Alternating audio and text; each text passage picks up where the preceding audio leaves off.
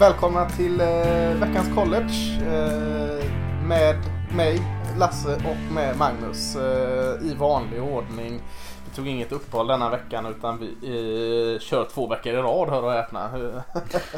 Det har vi i och för sig gjort för det ja, vi har mesta, haft en veckas uppehåll. Eh, Ja. Våran bioweek helt enkelt. Eh, slängde vi in för två veckor sedan. Eh, Kanske wastade den lite tidigt. Ja det kan vara det. Vi får se om vi går på knäna när det börjar komma till, till eh, vad heter det, Bahamas ball och sånt. Ja, då har vi haft juluppehåll. Eller vi är mitt decemberuppehåll får vi kalla det. Brukar det. Ja, nej, just det. Vi ska inte börja prata Två bowls veckor. redan här nu. Jag tänkte ut när Nej. man sitter och äter ma- julmatsrester och kollar på eh, de här bowlsen. Det är ganska fint. Eh, Härlig tid. ja, hur är läget? Jo men det är bra. Det är, eh, vi brukar prata om väder och sånt där. Men Mm. nu är det riktigt jäkla regnig höst här i, i Uppsala. Så det, Mm. eh, det regnar och sen regnar det lite till och sen så regnar det ännu mer. Vilket alla som lämnar små barn på förskolor och sånt brukar ju- kommer förstå vad jag menar. När det är lite extra tungt när vädret suger. Ja, ja visst. Hur är det själv? Eh, jo men jag, jag skriver väl under på det. Eh, tycker ju sig det, är- det är så gött att eh, man ser alltid fram emot mot vår och sommar och, och eh, lättare väder. Men, men samtidigt så, eh, så har man ju fotbollen den här delen av året. Så att det, det är ganska skönt att, att eh, allt blir bra då liksom. Jag älskar hösten så länge man inte behöver vara ute. ja, ja men så är det. Eh, Eller jag, jag älskar den regniga hösten så länge jag inte behöver vara Ja, eh, och, och när, när det är draften, den är i april liksom. Man har fram till april eh, med, med eh, amerikansk fotboll. Och så sen då är ju våren här, då kan man ju ut och liksom eh, skutta och, och putta kula eller vad man gör. Och så sen när man ska dra in, dra in lagom till september så, så är fotbollen igång. Så att ja, Putta kul. putta kula, det är så man gör när våren kommer. Vet du. Tennsoldater. Jajamensan, jajamensan. Eh, men men eh, det ska vi inte prata så mycket mer om. Vi, vi, eh, vi ska kolla tillbaka lite vad som hände i helgen. Sen ska vi kolla lite sån här god eh, statistik. Viss statistik som är totalt värdelös men ändå rolig och viss statistik som är ganska intressant. Eh, lite ur, ur eh, spelarmässigt vilka spelare som presterar här eh, och ligger högt upp på de listorna kolla lite på topp 10 rankingen. Det, det börjar ju bli allt närmare innan eh, den här eh, slutspelsrankingen släpps. Så rundar vi av i vanlig ordning med att lyfta ett par matcher till helgen lite extra. Eh, låter det bra? Ja men det låter som en Ja, plan. det är bra. Vad, eh, först ut ur, eh, vad säger man? Vad är hästar? De är ut ur Hagen. hagen. Nej, Jag tänkte mer galopphästarna där. Galopphästar. Ja. Bo- Ja, boxen säger vi. bocken. Bocken. Nej boxen. Nej, Eh, vet match 1, vilken tycker du vi ska, vilken eh, återblick här? Top of your Så- mind. Ja men eh, jag tänker att Red River Showdown är väl den Ja. Eh, som ligger närmast till hands. ja, Oklahoma, Texas där i Dallas. Ja. Eh, ja, då han ser lite på den där eller? Det är... eh, vad- CD Lamb. Ja, Var det eh, skillnaden? Oh, det var skillnad. För det var Oklahoma vann den till slut 34-27. Eh, kändes hela tiden som de hade det hyfsat under kontroll faktiskt. Eh, och, Ja, men ledde de inte med typ så här 13 poäng? Ja, precis. Eh, Och så tog väl Texas den sista TD liksom så blev det hyfsat snygga siffror. Men, eh, lite lågt till 34-27 för att vara den matchen och det kändes väldigt, alltså två Det eh, var 10-3 i paus. Ja, så det var ju... Precis, två relativt bra off- eh, defensiv eh, faktiskt. Det, det är man inte bortskämd med Big 12. Eh, Men som du sa, CD Lamb, wide receivern i, i eh, Oklahoma, fantastiskt bra. Alltså visserligen mot ett stukat secondary i Texas, men, men jäklar bra. Han känns redan nu som att han är liksom en, en klockren nummer ett receiver i NFL. Mm. Jo, det, de, de har ju en sån varje år. Ja.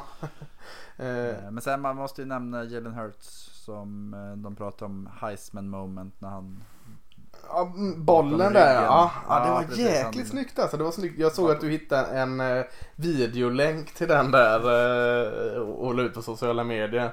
Eh, men, men Ja, kan du inte berätta, väl- för det, det, det gör sig inte i podcast kanske, men du, du kan göra ett försök att berätta vad, vad han gjorde. Nej men tänk Thomas Ravelli, han hade ju den här när han snurrade bollen va. bakom ryggen innan utkast. Det var väl det han, han var på väg att bli sackad. Ja, men. Eller i alla fall bli strippad. Strippar, ja precis.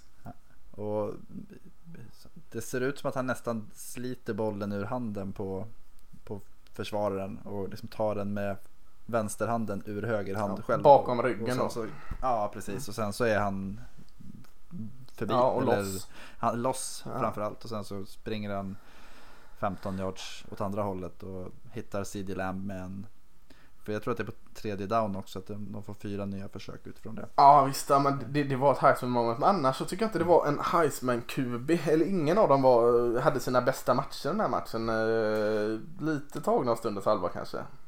Och då hade ändå Hurts 200, nästan 240 yards passning och tre touchdowns och eh, 131 yards som han sprang för. Ja, han borde haft mer. Det var... Ja, ja jo, men det säger Ja precis.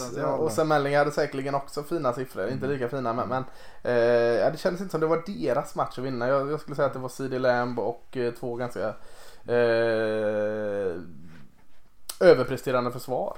Mm, mm. Eh, ja men den, den, men det- den eh, Oklahoma får eh, bragging rights och jag, jag får gratulera eh, vår kära landslagstränare Mr Bill Kennedy här som vi har ju ett bett om den här matchen. Jag, jag lyckades vinna det förra. Eh, nu vann han det här och eh, det är ju bara att säga grattis.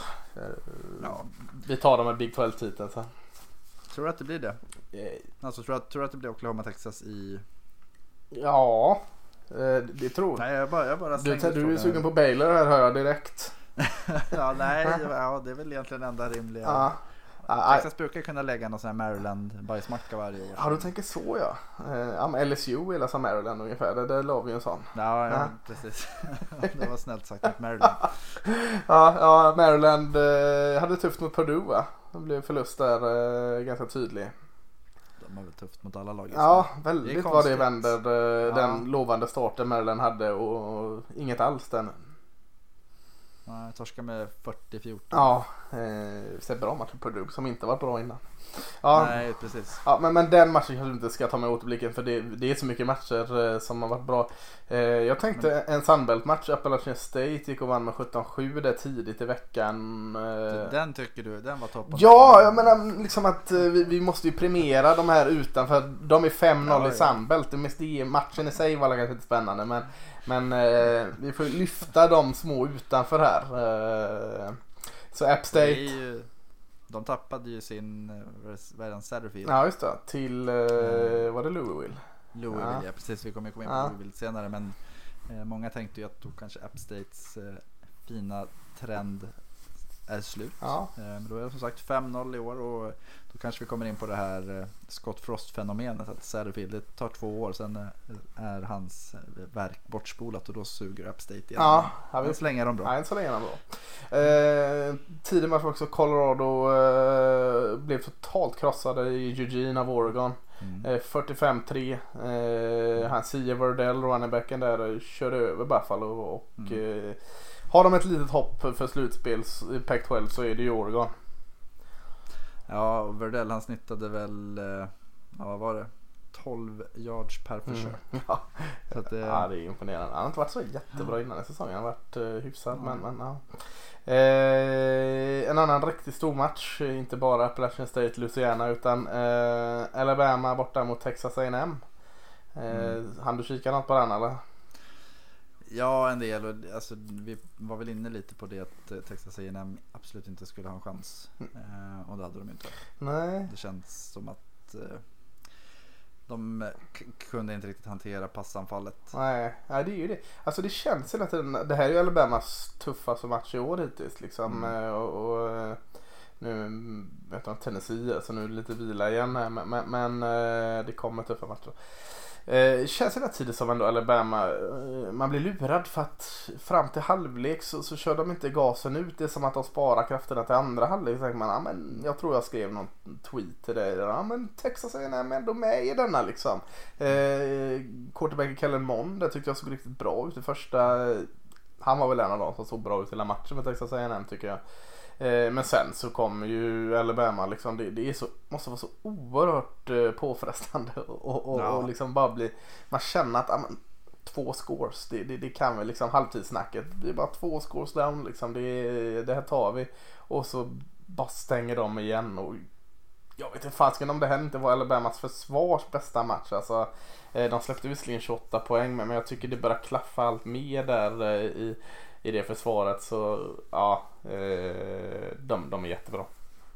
Mm, Jag tänkte så här, Alabama hade fem receivers som hade mottagningar för 20 plus yards. Ja, herregud. Och det är just de här stora spelen, alltså det, det blir ju precis som du säger att man hänger med en halvlek. Mm. Sen, så, sen orkar man inte. Det, det, det, de har det lite för enkelt framåt. Så att det, eller motståndarna har alldeles för svårt för att stoppa de stora explosiva spelen och då, då brukar det rinna iväg. Ja, men det blir ju lite skrällar ibland. Och en sån skräll, den stora skrällen, det som är underbart, kanske det bästa med college, när South Carolina åker till Athens, Georgia och vinner med 2017. Eh, vad fasiken hände där? Ja, vi har väl egentligen eh, belyst Ja. Georgias problem med brist på playmakers. Mm. Det, jag, det var väl det jag tycker var deras främsta playmaker i år. Ja, Förutom DeAndre Swift är, har ju varit Rodrigo Blankenship, deras kicker. Och det var ju han som bommade här i övertid så Ja. att de torskade. Det gick ju till två övertider. Ja, ganska slarvig övertider. Man tänker tiden att det går Ja. till två övertider på grund av att de gör poäng hela tiden. Men här var det ju avsaknaden av poäng lite som, som gjorde att den levde kvar. Eh, jag tyckte Jake From såg ovanligt slarvig ut. Man, man kan, Tre ja, interceptions. är det något han inte är vanligtvis så är det ju slarvig. Han är ju en sån game manager som liksom Jag tror att det handlar mycket om att de låg ju efter hela Ja, han tiden. var Vilket gör att han var tvungen att chansa. Och har, sen har du inte de här, om man pratar om att Alabama hade eh, fem receivers med 20 plus yards så hade Georgia en. Ja, ja nej det är sant. Så att- Men, men att det, nej, men jag tycker att det var Georgia som var dåliga och det var inte South Carolina som var bra. Nej, sen så hade ju, de hade ju Woonum och uh, Kinlaw på defensiva linjen som jag tycker var bra för, för South Carolina. Men jag vet inte. Ja, Ja, Kinlo är ju, det, det är D-tecken där i South Carolina. Det Ja. kommer, Vi kommer nog snacka mycket om honom när vi ska börja prata upp draften där sen. Han är ju, ligger högt upp på många tavlor. Jag har inte riktigt sett i honom än. Den här matchen såg jag i honom. Han tyckte han var riktigt bra. Eh, Man har ju pratat om att han har alla fysiska egenskaper Ja. för att vara riktigt bra. Det- Nu nämnde var någon av experterna så att nu känns det som att han börjar liksom få ihop ja, det. så tyckte jag också kändes. Alltså. Man har sett sig liksom att ja, det är något i honom. Men lite som vad hette han i Michigan, eh, Rashawn Gary. Ja, Eh, precis. lite Ja, det, det fenomenet. det. Eh, att han har allting men han, han kan liksom inte få legobitarna passa med varandra riktigt. Och lite så är det här med honom också. Eh, Florida State eh, ni, eh, nämnde jag lite att det var skrälläge. De åker till Clemson. Jag höll och- inte med. Nej, du höll inte med och och det, det gjorde du helt rätt i att inte göra. En quarter så var det slut där.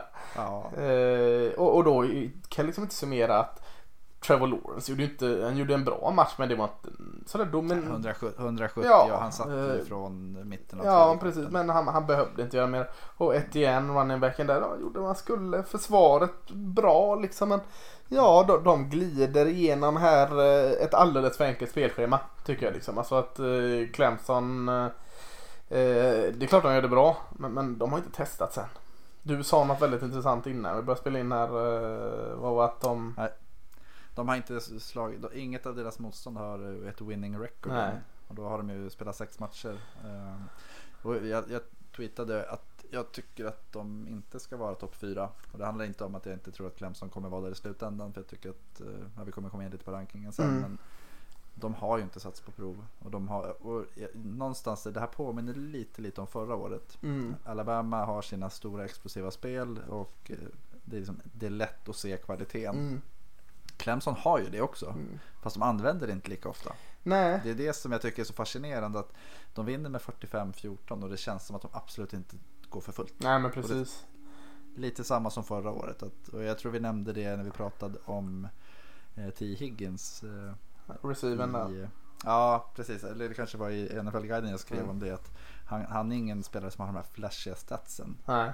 Men, det, men det, och så tycker jag alla deras receivers är. De har ju flera stereotypa number one receivers. Och de, de gör de spel de behöver hela tiden. Ja det var alla way back när de hade Sammy Watkins och, Ja. och New Mike Wallace. Och Nej, Williams heter ja, han. New Cop, vad heter han i Houston här? DeAndre Hopkins. DeAndre Hopkins var också Clemson. Det var ju dem då men det är ju ganska många år sedan nu. Mm. Nej, men nu har de en sån bredd. Och det är, Ja. ja. det, det är, om Alabama spränger sönder med med de här stora spelen så Clemson grindar ju mer och liksom de vinner de här viktiga duellerna. Ja.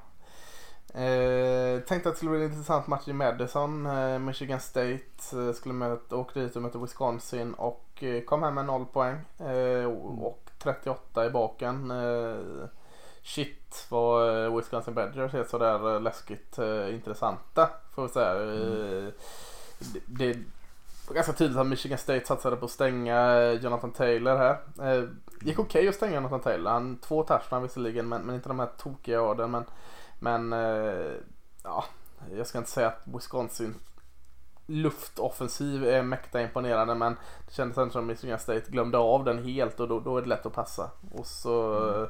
gick luften ur dem lite när de märkte att det funkade helt enkelt i offensiven för dem. Så att... Nej, och det Wisconsin, alltså det ska bli jättekul att se Wisconsin mot lite bättre mm, motstånd. Framförallt mot lag som kan, kan utmana dem, alltså utmana det försvaret. För att det, det känns lite som du säger att man inser ganska snabbt att vi kommer inte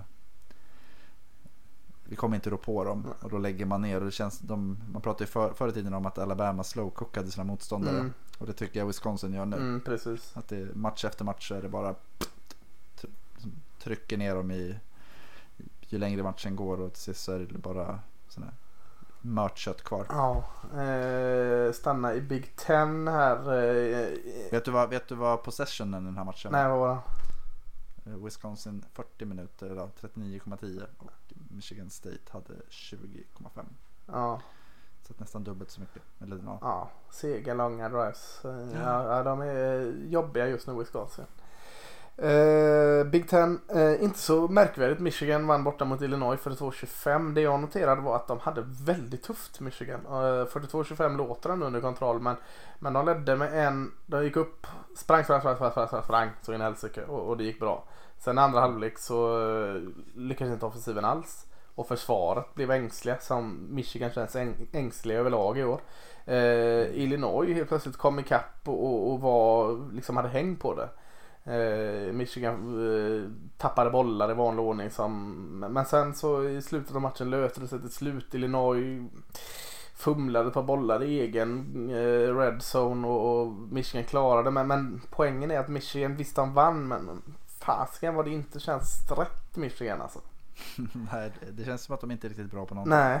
Eh. Framförallt inte den här självkänslan som kan vara så viktig. De, de känns väldigt slagbara. Ja men lite så. Eh, de, de har trots allt bara en förlust och de, de är ju alltså på pappret med här fortfarande. De har Ohio State kvar eh, att möta och de har Penn State och de har Michigan State. Alltså de, de har ju fortfarande en god chans på slutspel liksom. Alltså rent eh, om du bara kollar på vinner de ut så är ju det ja, absolut ett lag som ska vara med i diskussionen om slutspel. Men det, men det gör de inte. Nej, det känns väldigt långt bort. och, spännande att följa det. Eh, mm.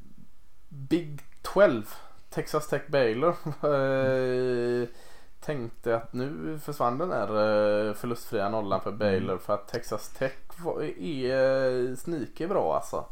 Mm. På mycket. Men svåra. Svåra ja. Och nu är ju våran Ellen Bowman, jag vet inte, är han skadad eller är han petad? Jag, alltså jag reagerar för jag såg för de har en Duffy va? Ja. Mm. Och jag är osäker på om han är skadad. Jag har inte sett någonting. Nej, jag har för mig att han har varit innan också. Att de, ja, de även under Cliff Kingsbury. Ja, jag, ja, jag, jag låter det vara osäkert. Ja, han har inte riktigt funkat i det nya systemet. Ja, han, är skadad, han är skadad. Han är skadad ja. Men därför gjorde det bra ersättaren där och eh, det, ja, det var en väldigt spännande match eh, som gick till eh, övertid och Bailey vann den till slut där. Eh, 6-0 leder nu. Eh, även deras quarterback. Han får, tycker jag, får väldigt lite uppmärksamhet. Eh, vad heter han? Brewer va? Charlie Brewer. Ja. Han har ju eh, Han är ju Texas. Eh, är inte han som har både en pappa och en farbror eller vad det är som har. Jajamän. För Longhorns ja. För Longhorns. Jajamän. Ja, jag tycker han är bra. Mm. Han hade visserligen tre interceptions denna match och var väl eh, vad ska man säga? Det vart ju dubbel övertid här och Baylors nolla var på väg att spricka och hade han haft en lite mer han flyttade bollen bra men just det sista lilla var, Ja, nej det kan stämma. Men fanns inte. jag tycker han känns som en vinnare ändå. Liksom. Det, Nej, jag, jag gillar ja. honom. Jag tror att det är en sån här som kan Men överraska många i slutändan. ja, försvaret alltså, nu, nu släpper man 30 mot eh, Texas Tech här eh, visserligen. inte så illa pink. Nej, och då är det lite övertidspoäng in där. Alltså, försvaret är ju det som är eh, liksom utropstecken Matt Rules försvaret i Baylor. Liksom tuffa jäklar känns det som. Och, Mm. ja, ta med oss Baylor vidare här, det ska bli spännande. Eh, nämna att Vanderbilt har blivit Vanderbilt på nytt. Eh, kan man säga så. Skönt. Eh, försl- förlorar med 34-10 mot University of Las Vegas. Eh, så, så Vanderbilt är tillbaka till att vara Vanderbilt, slagpåsen. Ja, och det känns, ja. Jag säger, nej, det är faktiskt inte skönt. Det är lite tragiskt. Mm. Harvard of the South. Eh, ja, undrar om de hade vunnit mot Harvard nu ens. Nej, ja.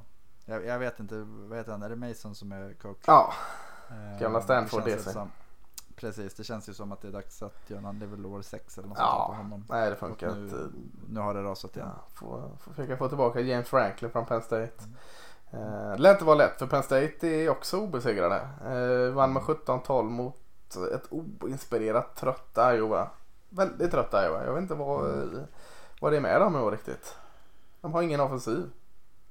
Kirk Ferentz har varit där i 22 säsonger så det kanske börjar bli dags för något annat där med. Ja, kanske. Men, men Nej. Nej men de tappade ju sina två tyrens som gjorde väldigt, Ja. väldigt mycket och jag tror att det mycket kan finnas i att de har, de har inte riktigt ersatt det. De har inte kvalit- den offensiva kvaliteten för att flytta bollen känns det som. Inte mot en bra lag. nej, de har varken ett imponerande spring eller passspel just nu. Nej. Eh, de har två bra tackles men, liksom, de kan ju inte göra allt. En klen tröst. Precis. Eh, vad Kanske skulle lära av han i, i Texas, vad heter han? Ja, Cosmi, Left tackle. eh, där. Passar honom. Precis. Så börjar använda det mer så. eh, Notre Dame tog emot USC, en sån gammal klassisk rivalmatch. Eh, jag har inte sett så mycket av den. Har du sett något av den? Nej. Eh, Keydon Slovis var tillbaka i USC och gjorde en helt okej match. Ja, och, och runnerbacken Tony Jones i Notre Dame noterade jag sprang för 176 yards så jag antar att han gjorde en bra match. Mm. Eh, Notre Dame vann denna med 30-27 eh, nämna men eh, ja, Ledde med 17-3 i paus. Ja, just det. Eh, om, om vi bortser från Red River Showdown så, så är väl matchen liksom Florida eh, i Baton Rouge mot LSU. Mm. Ja, jag tyckte det var en riktigt bra match. Riktigt bra match. LSU vann med 42-28. Den kändes jämnare än så. Eh, har du några tankar kring den? Eh, alltså den, den främsta tanken är väl att LSUs eh, Joe Burrow, att han, han vi pratade om det för några vecka sedan gällande honom att eh, presterar man bra mot bra lag så brukar det bli snack om draft. Mm. Eh, och nu börjar man se honom gå som nummer ett Ja, i, i draft. Så att det, och det är ju ett hopp på typ från, han var väl sågs väl som typ en sjunde runda kanske Mm. inför säsongen och nu är han den som går före Tua Tagovailoa. Mm, yeah. Eh, och, och det betyder egentligen ingenting men jag tycker mer det säger väldigt, väldigt mycket om hur pass bra han har varit. Ja. Eh, snackat en del om att LSU kanske har mött lite enklare försvar hittills. Det kan man inte belasta Florida att vara. Florida har ett riktigt bra försvar. Eh, LSU hade inga problem mot det. Eh, tycker även eh, Trask var bra. Alltså eh, ytterligare en bra match av Kyle Trask här, eh, Floridas QB. Eh, båda lagen hade bra receivers. Eh, jag tycker det var han, vad heter han, Hilaire, eh, runningbacken i LSU kanske som är skillnaden i denna Mm. matchen då. Sprang för plus 130 yard och två touchdowns där. Ja, de hade både Hilaire och Davis Price som snittade över 10 yards på Ja. försök. Även Joe Burrow hade ett par längre löp. Så att, nej, men jag, jag, jag tror jag skulle vilja säga det att springspelet var det som var eh, skillnaden egentligen. För i luften så flyttade boll, båda lagen bollen ganska, ganska så bra och det, eh, det skilde väl Ja, men det, man har lite mer kontroll när man kan springa. Att de, jag vet inte, det, det kanske är en klyscha men det känns som att det lag som har ett fungerande springspel när båda kan passa så är det en liten annan dimension att lägga in. Ja men så är det ju. Eh, men, men ska vi kolla lite? Det, vi, kan- vi kan ju köta matcher och all oändlighet som ni vet. Eh, men, men lite statistik kanske. Är vi sugna på det eller? V- Och då menar, då menar vi mer... Ingen som kan välja. Nej, nej men eh, det är väl alltid roligt med spola fram här en, en Ja 20 precis. Lite lister och sånt. Eh, rabbla vem som har passat för mest yards när det inte betyder något. Men, men det finns ju andra saker som betyder mer och vissa saker betyder mindre men ändå väldigt roligt att höra. Eh, ska vi börja kolla på den offensiva sidan lite eller? Mm. Eh, ska vi kolla på quarterback direkt tycker du? Vi kan väl börja Ja, där. och- naturligt. Ja, ja men precis. Vi pratade om det innan att eh, just när det gäller passade yards så brukar inte det vara toppnamnen som är med där. Nej. Eh, utan det är senaste åren, eller så långt jag kan minnas egentligen så visst det kan ha varit någon som har något sånt. Ja det är Washington State och så är det lite Ja. andra eh, lotterilag. Ja, Men så är inte fallet i år va? nej, det har jag Anthony Gordon från Washington State. Han toppar ju med typ 500 yards. Mm. Sen ligger Joe Burrow tvåa och Tua Tagovailoa trea. Ja absolut. Det, det, alltså Anthony Gardner, eh, Washington State, Mm. eh, 2600 yards. Eh, Burrow och eh, Tua ligger där på eh, mellan 2000 och 2 2000 yards. Gällande Tua Tagovailoa, hade han spelat hela tiden så hade ju han ledat tror jag. ja, Han har ju ofta suttit andra halvlek. precis. Och, och Jalen Hurts ligger 10. Noterbart Justin Herbert, Oregon som vi pratar mycket om, är 21 i antal passade yard. Trevor Lawrence är ännu längre ner. Men, men, men det, liksom, det säger inte sanningen i passade yards. Eh, Mer intressant, de har ju en annan QB-rating i, i eh, college än vad man har i NFL. Eh, De har betydligt högre rating här. Eh, Kan vara lite intressant att kolla på. eh, Där ligger ju Joe Burrow eh, högst med 218 i, i rating. Eh, följt av Jalen Hurts faktiskt i Oklahoma och, och Tua Tagovailoa. De tre är ganska överlägsna där. Mm.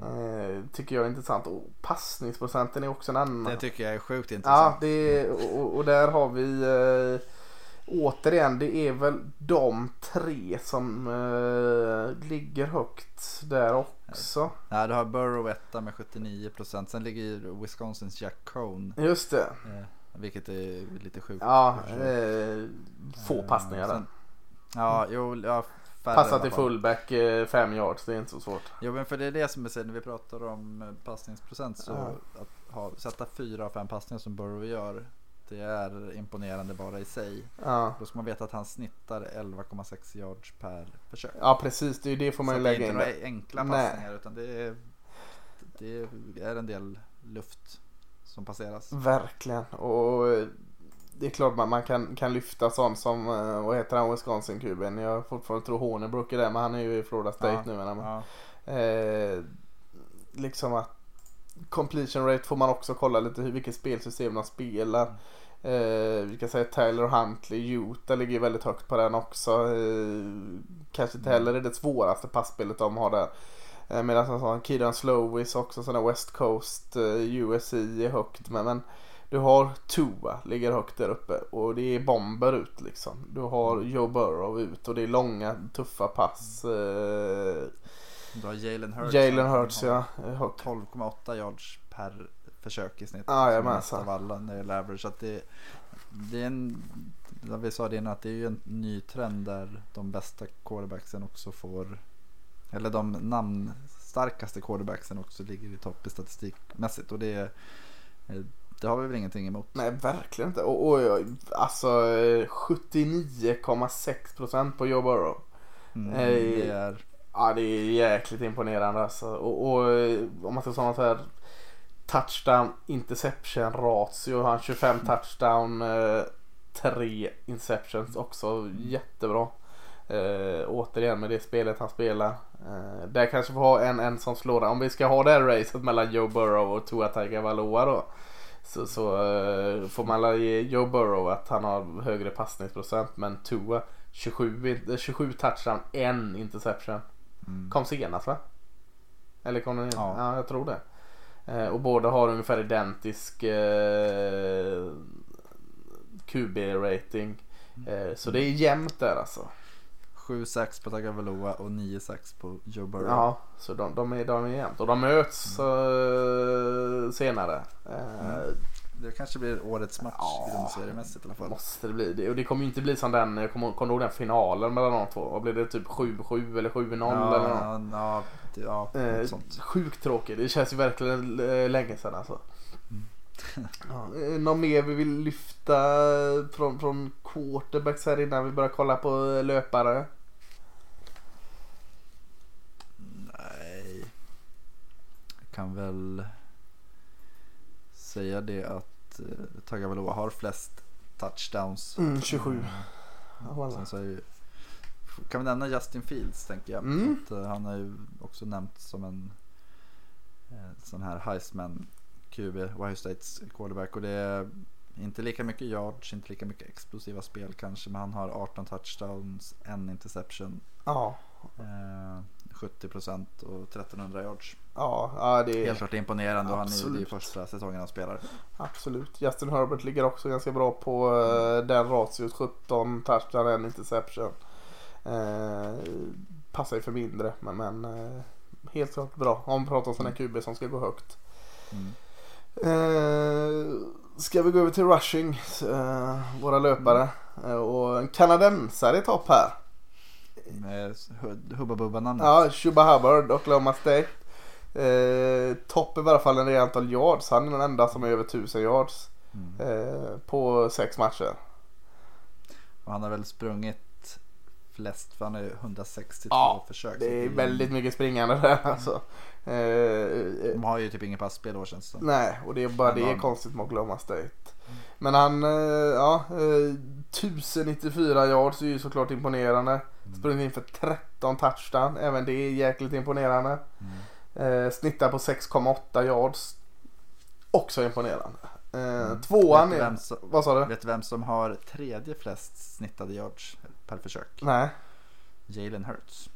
Ja, QB'n där. Ja, det är, ja. ja, vad ska man säga om det? Eh, 630 yards Och då ändå- på 74 försök. och det enda Oklahoma bra running back så eh, Yes. Ja, de är farliga både på marken och i luften. Eh, kanske min, eh, ja, det är så svårt att säga favorit på running backs. Det går från vecka till vecka och det är så många roliga college. Men, men en av de absoluta favoriterna för mig är J.K. Dobbins i Ohio State. Eh, 826 yard. Eh, allt bleknar ju lite nu när vi har sagt att Chuba Hubbard har 1094 yards. Men, men 826 yard är ändå näst bäst i landet. Eh, snittar på löjliga 7,1 per eh, springspel. Eh, är han Ja, det- eh, bästa running backen i, i college just nu? Jag tycker ju inte det. Nej. Eh, Jag, jag tycker Jonathan Taylor i Wisconsin är number uno. Eller Travis Etienne Clemson. Ja, och, och Taylor är ju på antal yard trea. Eh, springer in mycket mer touchdown 14. Eh, lite lägre snitt 6,4 där. Eh, och vad sa vi med Travis Etienne? De ganska lugnt med honom. Som vi sa med Ja. Clemson. De tar det lugnt. Man snittar 7 yards per carry. 590 84 försök. yards. Ja. Mm. Eh, imponerande. Vad ska vi nämna mer för stora namn här? Edger Edgy Dillon i, i Boston har vi pratat om en del. Gör en jättefin säsong i ett uh, trött Boston. Trodde faktiskt han skulle ha det lite svårare i år. Eh, uh, snittar på över 5 yards, 745 sprungna. Eh, uh, får mer boll men, men uh, stora delar av hans blockerande linje försvann ju också så att ändå imponerande. Kan vi nämna Cam Akers i Florida State. Mm. Har ju, Han har, är väl närmast Chubba Hubba där med antal uh, attempt kan jag tänka mig. Eller nära i alla fall. ja, han har 124. Ja ah, okej, ganska nära i alla fall. Eh, och, det, och det känns, man ser ju talangen. Ja. Man, de, ja, de har det lite tungt. Jag är rädd att de kör slut på honom där också Florida State. Ja. Eh, väldigt lojal känns han alltså. Han, Mm. Allt som går skit där och han kör på liksom. Eh, ja, vad kan vi nämna? DeAndre Swift kan vi nämna. En sånt namn som det pratas så mycket. Är inte så högt på den här listan. Eh, Ganska ensam i Georgia så att Ja. det, är ju, eh, det brukar ju synas. ja precis, försvaren fokuserar på honom. Sen gör han en hel del i passanfallet också så det är ju Ja, jo det är klart. Eh, Kenneth Gainwell i Memphis eh, tycker jag är värt att nämna att Memphis alltså blev av med två running back 1 och 2 förra året. i draften. Båda i NFL nu. Eh, men det gör ingenting. De har en running back topp eh, i landet också.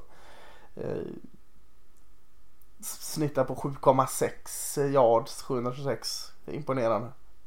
Mm. Ja det, det är det. Ja, eh, någon mer vi ska nämna i, i rabblandet innan vi går över till bollmottagare. Vi hoppar till bollmottagarna.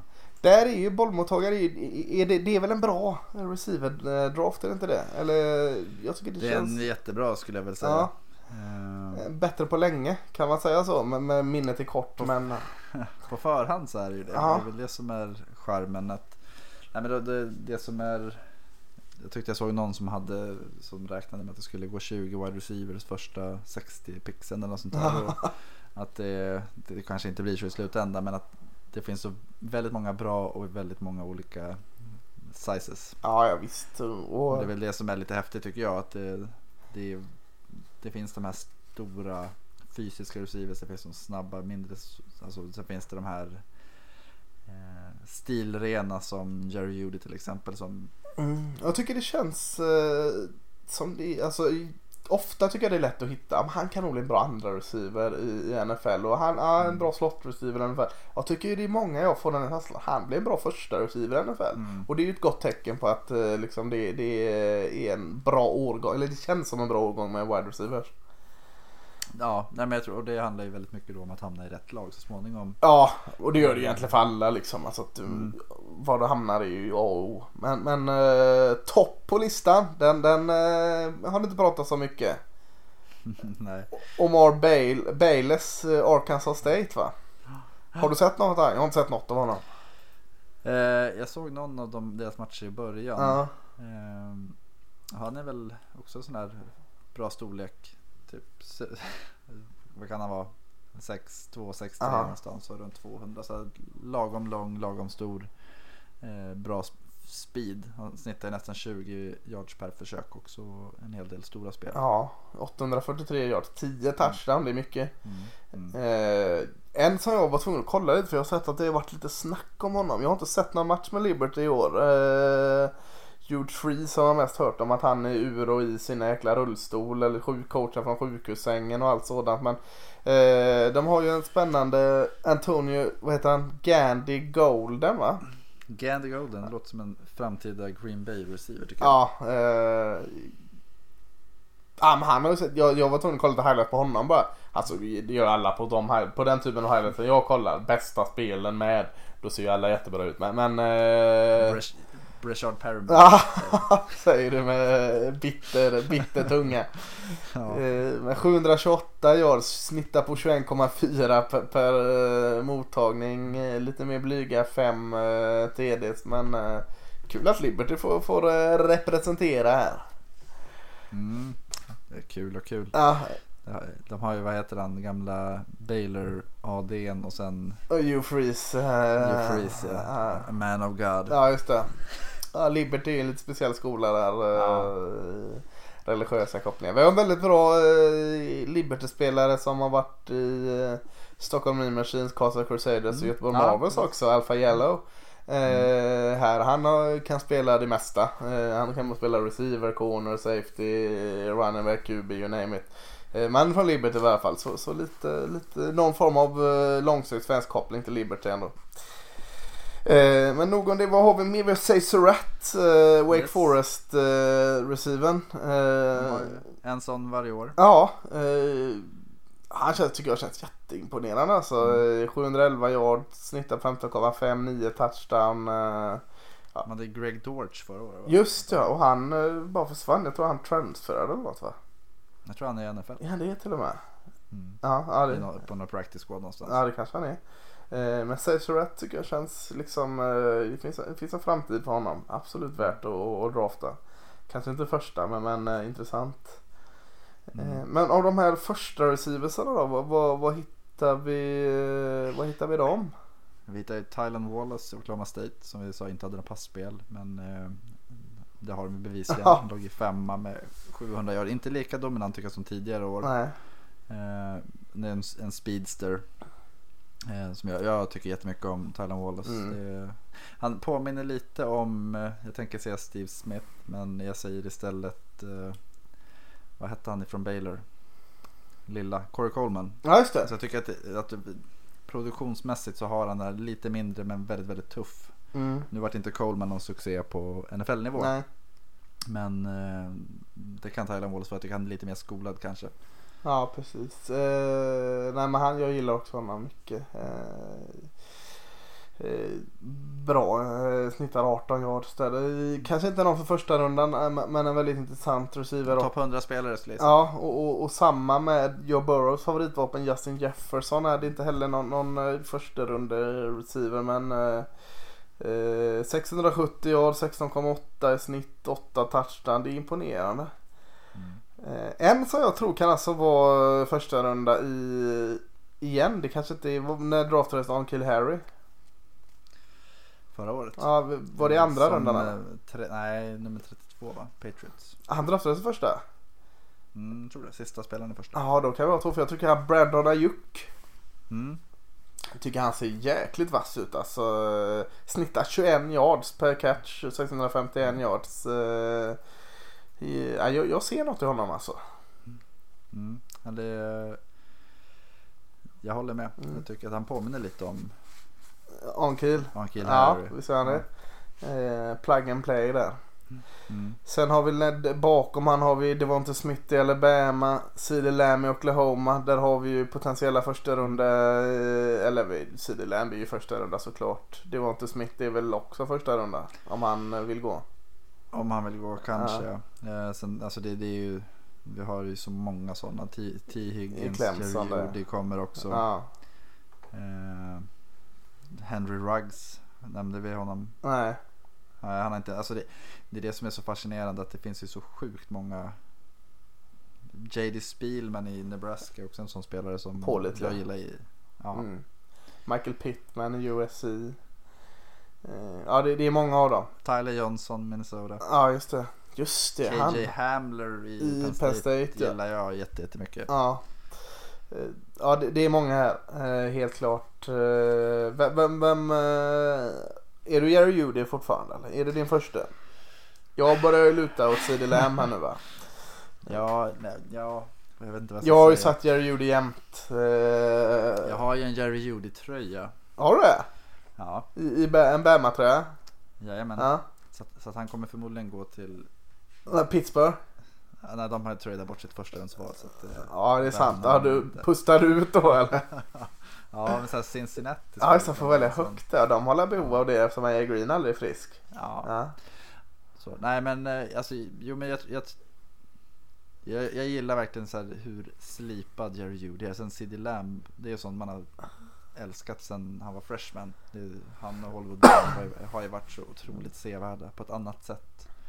Eh, Jag tycker CeeDee Lamb påminner på plan alltså inte i övrigt. Lite om Des Bryant i Cowboys alltså. eh, ja, unga Des Bryant. Ja, unga Des Bryant ja. Eh, när han var som bäst där alltså. eh, kanske år två och tre av hans NFL-karriär. Eh, Sen var han lite stabbigare. Ja, precis. Men, men eh, den lite attityden så, som han hade. Och det gillar man ju även om det finns mycket annat att inte gilla med Des Bryant om man väljer den vägen. Men, men eh, det är ju såklart positivt att jämföras med det. Men att, alltså, någonstans, att välja mellan CD Lamb och Jerry Judy är lite som att välja mellan sina barn. Ja men precis. att, eh, ja, men jag, jag tror jag svarade dig det att eh, när du frågar vem jag skulle ta och då är det så här, jag, jag skulle inte bli besviken oavsett vem man skulle landa i en draft. Nej. Jag tror inte att Ravens får någon av dem men Nej. eh, jag, tror att båda två kommer vara nummer ett receivers väldigt, väldigt snabbt. Ja, det är jag övertygad om också. Helt övertygad. Ska vi vända på eh, och kolla defensiva stats eller? Mm. Eh, den mest intressanta statsen av alla, antal tacklingar. Finns det en mer missvisande stats eller? Ja, det brukar vara så här den... Det är, ju- jag tycker att det, där skulle man ju vilja ha en uppdelning i när det gäller pass och när det gäller spring. Ja, För att jag vet att eh, Ravens hade någon, jag kommer inte ihåg vad han hette. Där, Smith, ah, någon linebacker Ja. i alla fall. Som, eh, han, sista säsongen hade han sjukt många tacklingar och de hyllade honom för det, alltså media. Ja, just det. Eh, sen när man tittade så var det att han, han låg ju alltid så långt, eller låg alltid fel i passförsvaret så att det var alltid dit de passade så han fick ju alltid göra Ja, tacklingarna. just det. Ja, eh, men, men eh, man noterar ju dem. Det är ju såklart linebacker som dominerar här. Eh, Och han som ligger överst är ju en trevlig kille. Evan Weaver Kell. Eh, Yes. Ser ut så att vara 13 år gammal i ansiktet. Eh, rosenröda kinder, lite babyhull kvar men jävlar vad han tjongade i tacklingar. Mm. Eh, ja, jag tycker han är jättebra i Kell. Eh, liksom ledaren och lagkaptenen där bak. Eh, stått för 83 totalt. Eh, 48 solotacklingar. Eh, och, och det är ju jättehögt. Tvåan eh, Javon Ferguson i New Mexico State. Eh, bara för att jämföra. Eh, 27 solo och 49 assist, assist-tacklingar där. Men, eh, Alltså, vi ska inte haka upp oss för mycket på antal tacklingar här, men jag tänkte alltså, om man bara kollar på solotacklingar så har vi Evan River på 48 och sen ner, ner, ner, ner, ner, ner, ner så ser vi Nate, Nate Landman i Colorado som också jag tycker ser jättebra eh, linebacker, tuffing alltså. Så att eh, man kanske ska fokusera lite mer på solotacklingar eh, för, för att få ut något av det, vad vet jag. Mm. Försöker göra det bästa av tacklingsstatistiken här. Men, men eh, det är de två jag vill plocka ut där liksom om man ska ta topp 10, topp 15. Eh, Joe Bash i, i, eh, Precis, i Michigan State också Yes. är väldigt fin såklart. Så de tre kanske vi tar med. Men nej, nu vill jag ha med fler. Mohammed Barry i Nebraska ser jag där också. Han gillar jag. Jag är ju aldrig på tok för hög på linebackers jämt varje år. Ja det brukar vara de som man inte kanske tänker bli bäst som är bra. Ja men precis. Om, förutom första rundspelare. Ja. Eh, intressantare, jag vet inte om den är liv och död, men intressantare är alltid sex, eh, antal sex. Har vi också en Weaver högst upp? Ja, Curtis eh, i Boise State. Eh, ställer oftast upp på utsidan, linebackerposition lite bakom defensiva linjen. Eh, men är ju en edge rusher. Eh, Lite sådär flockig i sina sex eh, tycker jag. Kanske dra på sig till Läskigt. Ja, eh, kommer han igång få en så får han gärna tre till liksom. Och så går han en match utan och så får han boom fyra där. Mm. Eh, är han någon för första rundan? Det är han inte va? Nej, alltså jag, jag, jag, Ravens värvade ju, eller draftade ju Kamalei Correa för något år Just sedan. det, från Boise ja. Och han var väl li- lite samma vibbar. ja. Att kan producera mycket på inställ, alltså liksom den här när det stämmer så stämmer det. Ja, Och sen så kommer man upp på NFL-nivå då stämde det aldrig. nej, nej det. Jag, nu kanske vi vill få en bättre karriär men, men eh, det är ingen första runda. Mannen bakom däremot är ju en Ja, eh, första, första spelare till och med. ja, Chase Young och Ohio State. Eh, Curtis hade 9-6, Chase Young har 8,5. Eh, och ja, det finns så mycket gott att säga om honom så vi kanske inte ska säga mer än att han är en bästa försvarsspelaren just nu om man kollar på en, en uh, drafttavla. Ja. Eh, och, och det känns just nu som det inte är så mycket snack om det va? Nej, nej det, hade man värderat alla positioner lika så tror jag nog att han skulle gå först. Ja. Trean tycker jag också är rolig, också 8,5-6. Vi pratade om Matt Rules eh, försvar i Baylor. Mm. Ställer upp på insidan väldigt mycket. James Lynch, eh, nu kör de ju en trefront i Baylor numera va? Ja. Eh, så, han ställer upp lite olika där men James Lynch eh, med 8,5 eh, 6 känns, känns eh, intressant helt klart. Han har ju stimmat lite på slutet, haft 5,5-6 senaste två matcherna. Ja, ja väldigt bra sist från Texas Tech. Mm. Mer på, på sexlistan där så om man ska ta höga namn som, som beräknas kanske gå högt. Eh, har vi några där då? Sekbo eller Bound heter hur fan säger Shaka Tooney i Penn State. Chaka 5,5. Toon, ja just det. Eh, men annars är det lite alltså Gito Gross eh, Mat- Matos i Penn State också är nere på 5,5. Mm. Javon Kinlaw nämnde vi ju i South Carolina också. Just fem. det. Eh, Och jag, jag tänker att om vi pratar om, alltså det är där som jag tycker det blir intressant att kolla liksom vilka insidespelare har mycket sax. ja precis. För att det, det är ju något som är otroligt eftertraktat av NFL-lagen och sånt. Att en, en, en spelare på insidan som producerar mycket sax kommer det snackas om. Ja, eh, verkligen. Jan Filip Bombeck Colorado State. En tusen. Ah, det har jag ingen koll på. Bra namn ändå. Ja, väldigt bra. En tysk. Är det? Ja. Ja, Från Hamburg. Eh, snittar, eller har 5-6 hittills i år. ja just det. Ja, men det, det får vi kolla lite mer. Får kolla, Bombeck. kolla lite Ja. mer Colorado State. Jean Philip, Ja. JP. JP ja. JPB kan vara något för, för Giants att ta. Eh, secondaryt, interceptions kontra pass deflections. Eh, om vi börjar kolla lite på interceptions här så eh, så har vi en, det är också konstigt att vi har en Texas Tech-spelare högst upp här i, i Douglas Coleman. Eh, med sex picks. Eh, Säger att det är nya vindar i Texas Tech. Kan försvara numera. Mm. Fast det är, jag- jag tror att det är lite samma. eh, Mike Leach gjorde ju det i Washington State. Att han, när de började rekrytera DBs så sa han ju att du kommer aldrig få så bra träning som du kommer få om du spelar Nej, det är sant. Väldigt, väldigt mycket en mot en hela tiden. Och det är kanske är det man har gjort i Texas Tech. Att de har börjat få dit lite bättre talang och att de har kunnat eh, forma den till, till bollhökar. Ja, det, är- det, det är sant. Annars är det inte de här toppnamnen man tänker. Ligger inte Tenor Music, Clemson med tre. Mm. Ja, hur mycket ska man lägga i pix egentligen? Eh, I college, det är inte så intressant kanske. Nej, alltså visst det går väl att läsa in någonting. Vad, vad hette han i Louisville för några år sedan som hade typ 18? Oh, det kommer jag inte ihåg. En safety. Eh, prior, nej. Nej, det var efter det. Hollyman. Ja, just det. Ja, just det. Ja, det hände inte mycket nej, med men-. Nej, nej precis. Och jag, jag tror att om man pratar om sex så kan det, visst det kan vara en produkt av ett bra försvar. Ja. Eh, Men ofta är det ju även en produkt av en väldigt bra spelare. Jag tycker interceptions kan det väl mer vara frukten av att andra gör någonting bra. ja, verkligen. Framförallt i college också. Mm. Men om vi ska kolla Past Deflections då så, eh, och prata om Louisville. Eh, så är det inte den man tänker på när man säger Lamar Jackson eh, leder Past Deflection. Det är inte Baltimore Ravens QB som är inne och eh, extra knäcker som eh, corner i Nebraska utan en helt annan Ja. Lamar Jackson. Det hade inte varit oväntat för Lamar Jackson var den första quarterbacken som varit nominerad till Ground Player of the Week i NFL Alltså, den här veckan. ja. Han sprang för typ 160 yards så att han kanske skulle kunna göra det bra som Ja, som det är som, som corner också. Ja, ja vem vet.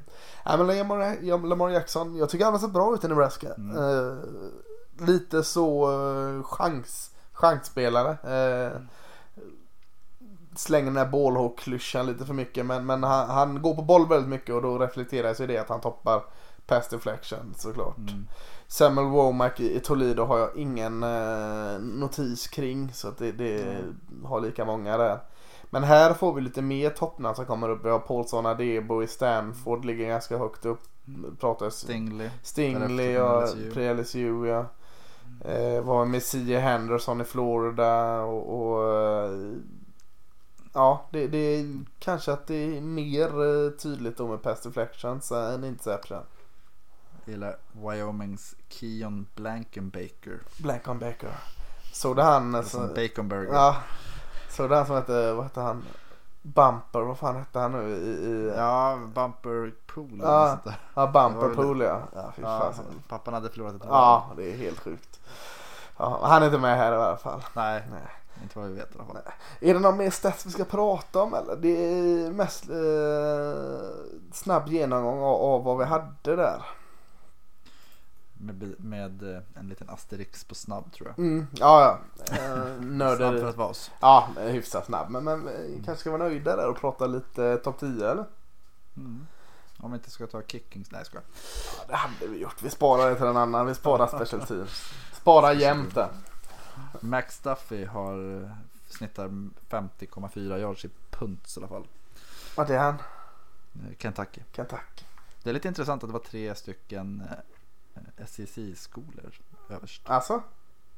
Kentucky, South Carolina, Texas A&M. Ja, tre som... Eh, Ja, nej, nu- risken att vi landar i den. Ja. Topp 10. Eh, har vi, jag, jag läser dem snabbt. Etta Alabama 6-0. Tvåa LSU 6-0. Trea Clemson 6-0. Fyra Ohio State 6-0.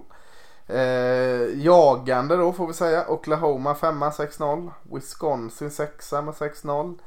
Penn State 7 med 6-0. Notre Dame 8 med 5-1. eh, Florida 9 6-1 och Georgia 10 med 5-1. Eh, och vi har lite, vi har Ohio State uppe, topp 4. Clemson åkte ner och LSU gick upp till andra platsen. Eh, känns rätt va? Eh, Georgia följer ner då såklart sen sin förlust mot South Carolina hela vägen till tionde. Ja, jag är väl lite så här att eh, ska inte Oklahoma vara topp 4? På bekostnad av Clemson. Ja, Ja. kanske. Och det ett tag sedan Clemson förlorade. Så Clemson, som sagt, Clemson har inte, de har inte vunnit mot något lag som har ett winning record I år nej. Eh, nej, i år. Nej. nej. Men det är ändå i år vi Nej. får kolla på. Mm. Ja det ska bli intressant att se när slutspelsrankingen kommer ut här. Hur de värderar Clemson. Eh, Alabama och LSU möts ju så att eh, just nu så skulle jag väl säga att Clemson, Ohio State och Oklahoma ligger topp 4 och sen så är det något av Alabama och LSU kommer ju falla ur såvida inte någon av de andra förlorar. Ja, Eh, och då är det fortfarande så att de Clemson, Ohio State eller Oklahoma. Sen har vi Wisconsin som är med och Penn State. De får, vi får räkna med dem. Men mm. eh, de har ju förmodligen en eh, mästerskapsmatch att se fram emot. Att förlora mellan Alabama och LSU har ju inte det. nej precis. Eh, Så, att, så Notre, att det är lite kul att de ligger 1 och 2. ja, Notre Dame här i 8-5-1. Finns Nej, väl de ingen chans eller? Nej, Nej. nej.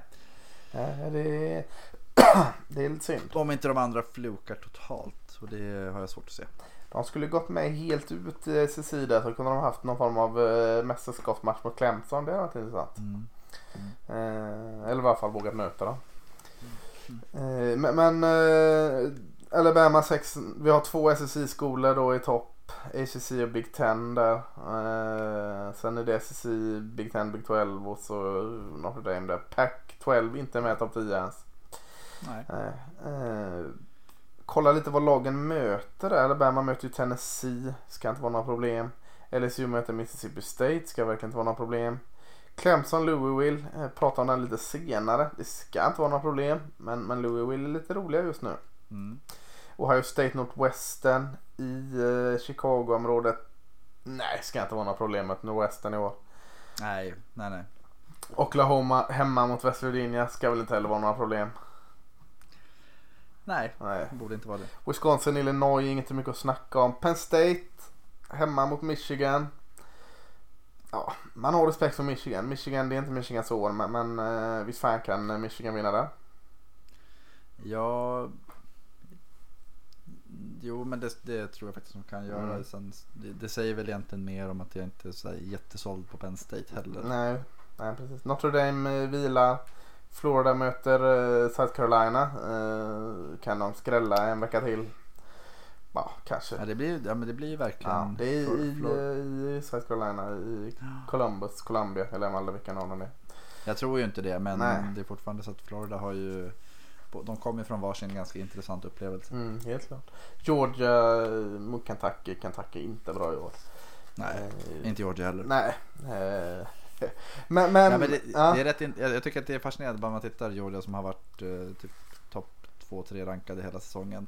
Och sen en förlust och rasar om sju platser. Jag ty- det säger ändå rätt mycket om att man har de, de som har tippat har väl sett samma som vi. Ja, Att man, ty, man tycker inte att de är superduper bra. nej, nej men så Och då passar man på att droppa dem ordentligt när man har chansen. Precis. Ständiga frågan, ska det vara, eh, verkligen vara fyra lag i slutspelet? Ska vi inte ha fler? Vad tycker du? Jag tycker att det borde vara minst sex Mm. lag i slutspel. Eh, Två får berg då, eh, ettan och tvåan. Ja, Ja.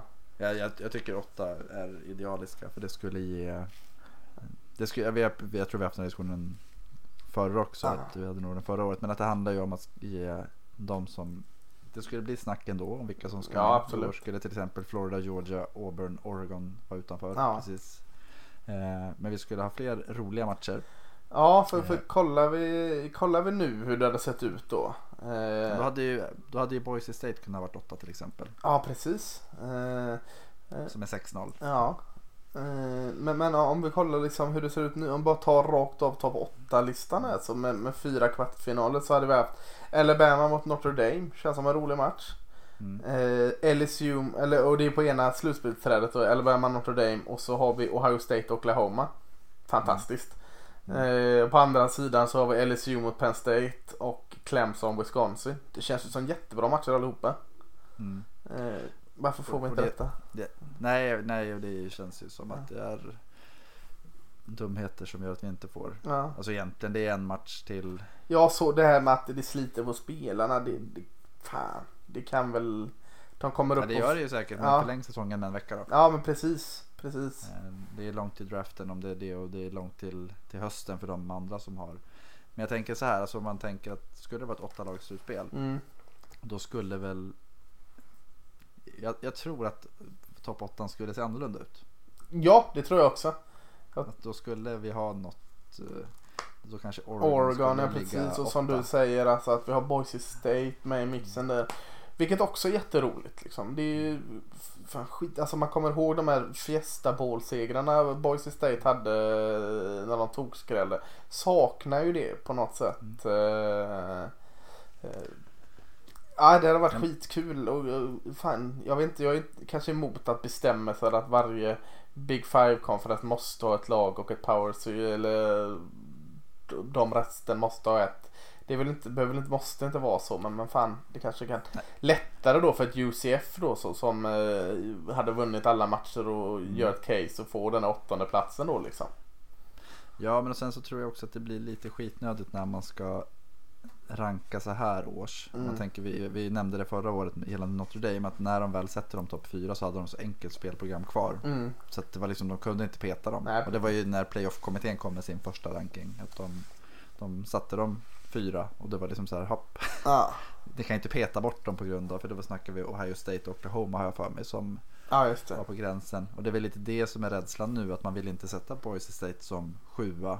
Nej, För att tänk om de andra lagen förlorar och Boise State vinner ut, då har du inte så mycket att välja på. Då måste du peta upp dem. ja precis. Nej, är det... Man får stå sitt kast. Precis. Eh, nej men vi, vi får påminna varandra och eh, ta den här diskussionen när det är typ två veckor kvar eller en vecka kvar hur det hade sett ut med den här åtta lagslutspel. För att eh, det har varit jätteroligt. Jag, jag tror det kommer komma. Eh, kanske inte åtta, kanske, kanske sex, kanske åtta. Jag tror det kommer komma och jag längtar efter det. Mike Leach vill ha 64, vad var det inte? Mike Leach. Fan, ska, ja, han skulle få sköta allting. Det har varit så bra. Ja. Det har varit så bra. Ja, herregud.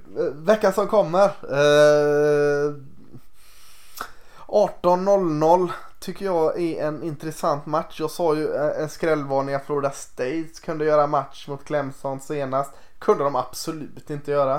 Eh, säger kanske inte att det är skrällvarning men jag, fasiken intressant ändå. Louisville eh, tar emot Clemson hemma. Eh, ja, Louisville gick eh, typ 1-11 förra året. Eh, ingen ville röra vid dem.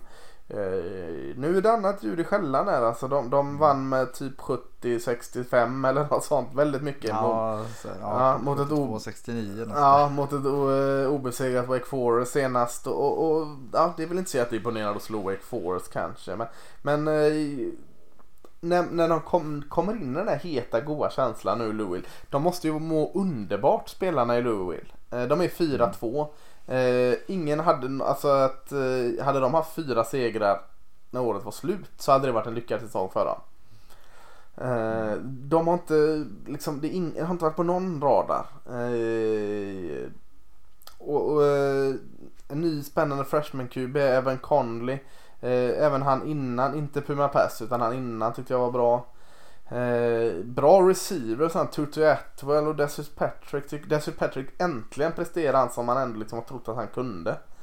Uh, running backen Hassan Hall. Eh, ah, jag säger inte att Clemson, jag, jag tror nog Clemson kommer vinna denna. Eh, ganska säker på det. Men, men eh, fasken kan det i alla fall vara match fram till halvtid då liksom. Att, eh, vi sitter ju och hoppas här för att Clemson studsar på sin Syracuse-match här. Jag tänker väl så här att det som Clemson brukar ha svårt med är alltså när de här boogie-matcherna kommer Mm, så är det ju la- lag som kan göra poäng. mm. Eh, Och det kan Louisville göra. Ja, så det, jag, jag blir inte alls förvånad om det här är eh, lite, jag tror jag sa samma sak förra veckan. Att jag, blir inte, jag, jag tror inte Clemson kommer stänga ner som nu mot Florida State. Jag tror Louisville kommer göra sina 30 poäng ändå. Ja. Eh, Och, och då, gäll- då funkar det inte att bara göra de spel man behöver utan då, då gäller det att leverera på en hög nivå hela tiden. Mm. Känns lite mer, nu är det ju inte så eftersom det är ny tränare och allt sådant. Men det känns ju lite mer som det här Louisville med Teddy Bridgewater och Lamar Jackson helt plötsligt. Eh, Alltså att eh, ser ganska enkelt ut när de eh, flyttar boll. Liksom. Eh, Tar fyra nya försök. Tredje åtta, de har försökt göra det konstigt. Ja men vi springer upp lite snabbt och tar fyra nya så försöker vi igen. Liksom. Att det känns ganska enkelt och bekvämt för Louisville just nu. Eh, Clemson solklar favorit men eh, vi hoppas att det blir lite matcher i alla fall. Eh, det är nog den 18 matchen jag ska ratta in i tror jag. 21-30. Vill du, Ja, vill du ha lite breaking news? ja, det vill jag verkligen ha. Eh, Rams har tradat Marcus Peters till Ravens. Oj, oj, oj. Eh, Ja. vad, fick, eh, vad fick Ravens ge upp? Jag tyckte det var ett Kenny Young och ett femte rundsval. Jaha, vad, vad säger du spontant om det då? Ja, Ja, jag vet inte. Eh, kul, Ja. rolig spelare. Men eh, ja, Co- College, Marcus Peters, vad var han? Eh, Washington va? Washington Han var det ju sparkad. Just ja, han blev sparkad där för betedde sig ja. Eh, vi får ju smyga in en college approach på en NFL breaking news här helt klart. Eh, ja men Marcus Peters gillade man ju i, i college i alla fall. Eh, och jag har gjort sina fina stunder. Var han Chiefs först där eller? Ja, Mm. han, men han, är, han är ju en chanstagare och det, det är väl det jag är lite rädd för. Ja, Att ha både Earl Thomas och Marcus Peters på, ja du tänker så. som gärna Ja, men det, ja, det är väl spännande, kul. Ja men kul. Sat, kul att de satsar. Ja, det får jag ju säga. Mm. Det är Så, fortsätt. Ja men det är rätt läge att satsa i den divisionen i år. Eh, Helt klart. Kan man komma undan. Eh, ja, Marcus Peters gamla lag 21.30. Vilken Eh, ja, eh, 25 rankade Washington 5-2. Tar emot 12 rankade Oregon 5-1. Och, och, eh, om vi säger att eh, Pac-12 eh, inte är inblandad i slutspelet just nu så kanske vi kan lägga det åt sidan lite där med slutspelet. För att Pac-12 är ju förbannat spännande. Liksom, vilka vinner Pac-12? Om, om vi stannar där så är det ju väldigt ro, intressant. För vi, vi kommer lyfta ytterligare en Pac-12-match här av våra, våra matcher. Eh, Oregon körde som sagt över Buffalo senast. Eh, det mesta funkade. Försvaret är grejen i Oregon i år. Eh, Washington kommer från en säker seger mot ett imponerande Arizona. Eh, quarterback Eason som i sina bästa stunder riktigt bra. Eh, försvaret spelade aggressivt. Eh, och nu när Oregon har en liten sån här chans känns det som. Är det sista chansen? Då, då känns det väl typiskt att Washington ska gå och vinna den här eller? Ja, det, det har ju varit så himla upp och ner. Ja, att, eh, bara för att det är så typiskt Pac-12 att Washington skulle vinna. Jag säger ju att Oregon känns ju som det bättre laget. Jag, jag har väl dem som favorit men på någonstans så känns det fullt naturligt att Washington vinner denna hemma i Seattle eller? Mm. Ja, nej men det, jag skulle inte bli förvånad. Det känns som att Washington har Oregons number. Ja, Eh, och det är väl det som jag tror är hela Pac-12 dynamiken är. Att alla har sina boogie team så de, de kan liksom inte komma ur den. nej. Så att alla slår alla hela tiden. Ja. Eh, ja men det ska bli jätteintressant. Eh, både den och eh, Clemson Louis vill gå på ISBN eller ABC och ISBN. Eh, 21.30 också. Eh, inte heller någon slutspel eh, påverkan alls. Men en, en intressant match i American går på ISBN. Spelas i Dallas. Det är Temple från Philadelphia som är 5-1. Som tar emot 19 rankade SMU som är 6-0. Eh, varför nämner vi denna matchen när det finns så mycket andra matcher? Jag är förtjust i SMU i år alltså. Eh, Shane Bushale, quarterbacken, receiverparet Robertson, Pro, Proche, eh, runningbacken Savage Jones. Och så Temple här med, eh, svensk Temple med, eh, Isaac Moore, left Mm. här som, som gör det jättebra. I, det är inte bara så att oh, vi har en svensk liksom, då, då får vi lägga till fokus. Vi har en bra svensk, en bra left tackle i, i, Temple. Eh, som nog grämer sig som fasken att de förlorar mot Buffalo av alla lag. Eh, Mhm. Men 5-1 eh, blir väl en jätteintressant match va? Ja, och de flesta, alltså precis som du säger att de, de blandar och ger lite. Men det, ett tempel är alltid ett kul lag att följa. Mm, verkligen. Det var inte många år sedan känns det som, som att Temple var sådär hopplöst sämst verkligen. Det var innan Matt Rule. Ja det var innan Matt Rule ja. De var bedrövliga liksom. Lite skämtlag liksom. Temple. eh, Ja. Mm. Eh, Det har hänt mycket snabbt där. Midnatt 24.00. Kommer tillbaka till Pac-12. Södra, eh, om den, den andra Oregon Washington var en, någon form av eh, avgörande match i, i Pac-12 North så, så är 17 rankade Arizona State mot 13 rankade Utah. Båda är 5-1 i södra. Eh, en hög intressant match om fighten om, om Pac-12 South. Eh, ett offensivladdat eh, Arizona State med Herm Edwards. Eh, intressanta spelare. De har running backen Benjamin, eh, Ayuk receiven där som vi pratade om. Quarterbacken Daniels har sett ganska bra ut också va? Mm. Eh, Utah, vad, vad har vi dem i år? Eh, De var ju väldigt imponerade Mm. i början. Sen känns det som att de har fallit lite. ja, de har ju det här eh, quarterbacken Huntley och running backen Moster. Det, är ju... De gör det ju bra liksom men Mm. Ja, vad, vad, vad, fan vad tror man om den här matchen? Alltså, ja, ja, det är ju en bra fråga. Jag, jag tror någonstans att uh, Utah är som mer homogena laget. Ja, ja men det Ehm. känner jag också i sådana fall ja. Men eh, jag tycker att Arizona State har ett högre tak. Så att får de till det ordentligt så skulle jag inte bli förvånad om de vinner. Men jag tror ändå att Utah är... Ja, men de känns lite stabilare och sen hemma också gör, Ja, gör väl att man måste se dem som favoriter. Det är den här USC-förlusten, det var på bortaplan. ja, Eh, Den tror jag de grämer sig en hel del över och efter det så har de ju gasat. De spöade Washington State med 40-15 eller något sånt där och sen Oregon State körde de över förra eller senaste Mm. matchen.